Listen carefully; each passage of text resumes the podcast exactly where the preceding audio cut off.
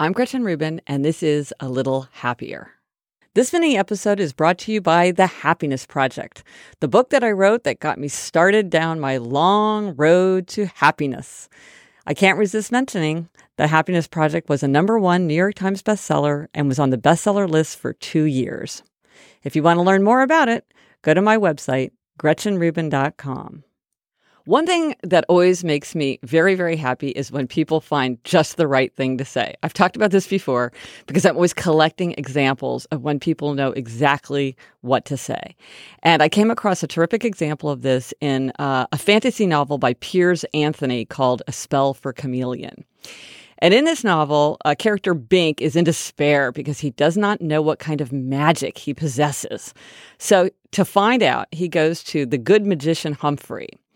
And the good magician Humphrey will answer a question in exchange for a year's servitude. So, you know, it's a big ask. And while he's there, Bink meets a manticora who is almost at the end of its service. And this is what they say What question did you bring? Brink asks. I asked whether I have a soul, the monster said seriously. What did he tell you? That only those who possess souls are concerned about them.